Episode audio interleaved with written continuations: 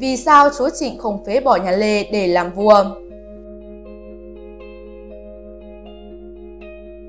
Ở đàng ngoài, không ai không biết tới quyền lực tàn bạo của chúa Trịnh, thế nhưng rất nhiều người thắc mắc rằng tại sao chúa Trịnh không lên ngôi vua mà lại dựng lên một hoàng đế thuộc dòng dõi vua Lê? Trong số ngày hôm nay, từ điển lịch sử sẽ giúp bạn giải đáp điều này. 1. Bối cảnh Sau khi Hoàng đế Lê Hiến Tông mất năm 1504, các hoàng đế kế vị đều yểu mạng hoặc tàn bạo hoặc kém tài. Đến năm 1527, quyền tần Mạc Đăng Dung cướp hoàng vị của Lê Cung Hoàng rồi sáng lập ra nhà Mạc. Năm 1533, ở Thanh Hóa, một võ tướng nhà Lê là Nguyễn Kim nổi dậy chống lại nhà Mạc, lập lại nhà Lê. Ông đã tìm được hậu duệ của nhà Lê là Lê Ninh, bên lập làm hoàng đế tức Lê Trang Tông.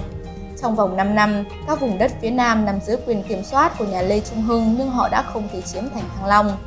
Trong thời gian này, nhà Lê cũng phát triển thế lực về phía Nam, chiếm quyền kiểm soát vùng cực Nam lãnh thổ từng là đất của Champa. Người mở đầu sự nghiệp của họ Trịnh là Trịnh Kiểm, người huyện Vĩnh Lộc, Thanh Hóa. Tương truyền thuở nhỏ, nhà Trịnh Kiểm rất nghèo, hàng xóm rất ghét. Nhân khi Trịnh Kiểm đi vắng, bền bắt mẹ ông ném xuống vực. Trịnh Kiểm về không thấy mẹ đầu bền đi tìm, đến vực tìm ra xác mẹ thì mối đã sông lên đầy. Sau có ông thể tướng đi qua chỉ vào ngôi mộ mẹ Trịnh Kiểm đọc rằng Phi đế phi bá, quyền khuynh thiên hạ, truyền tổ bát đại, tiêu tường khởi bạ. Nghĩa là chẳng đế chẳng bá, quyền nhiên thiên hạ, truyền được tám đời trong nhà dưới vạ. Mẹ mất, nghe tin Nguyễn Kim nổi dậy dựng lại nhà Lê, Trịnh Kiểm bền đến xin gia nhập. Nhờ tài năng, ông đã được Nguyễn Kim tin cậy và gả con gái là Nguyễn Thị Ngọc Bảo. Năm 1539, ông được phong làm đại tướng quân, tước dược quận công. Năm 1545, Nguyễn Kim mất, Trịnh Kiểm lên thay thế cầm quyền, được phong làm thái sư nắm toàn thể quân đội. Tổng cộng có 11 đời nhà Trịnh chính thức, nếu tính luôn cả Trịnh Kiểm là 12 đời chúa, cai quản đàng ngoài trong hơn 2 thế kỷ. 2. Lý do chúa Trịnh không lên ngôi vua Mưu toàn của chúa Trịnh đằng sau việc không trực tiếp lên ngôi vua được tác giả Samuel Baden giải thích khá rõ trong cuốn Mô tả vương quốc đàng ngoài do Omega và nhà xuất bản khoa học xã hội ấn hành. Không phải chúa không hàm quyền lực hay ông ta tôn trọng pháp luật gì đâu, mà bởi ông ta đã nghĩ nát óc với hai lý do sau để không lên làm vua.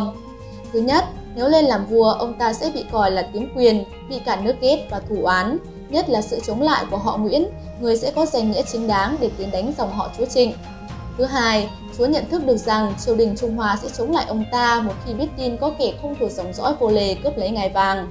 Như thế, chẳng khác nào tự giúp họa lớn vào thân và tự hủy diệt bản thân. Chính vì vậy để an toàn, Chúa Trịnh đã dựng nên một hoàng tử thuộc dòng dõi vô lê lên làm vua, nhưng thực tế quyền hành đều do vua nắm.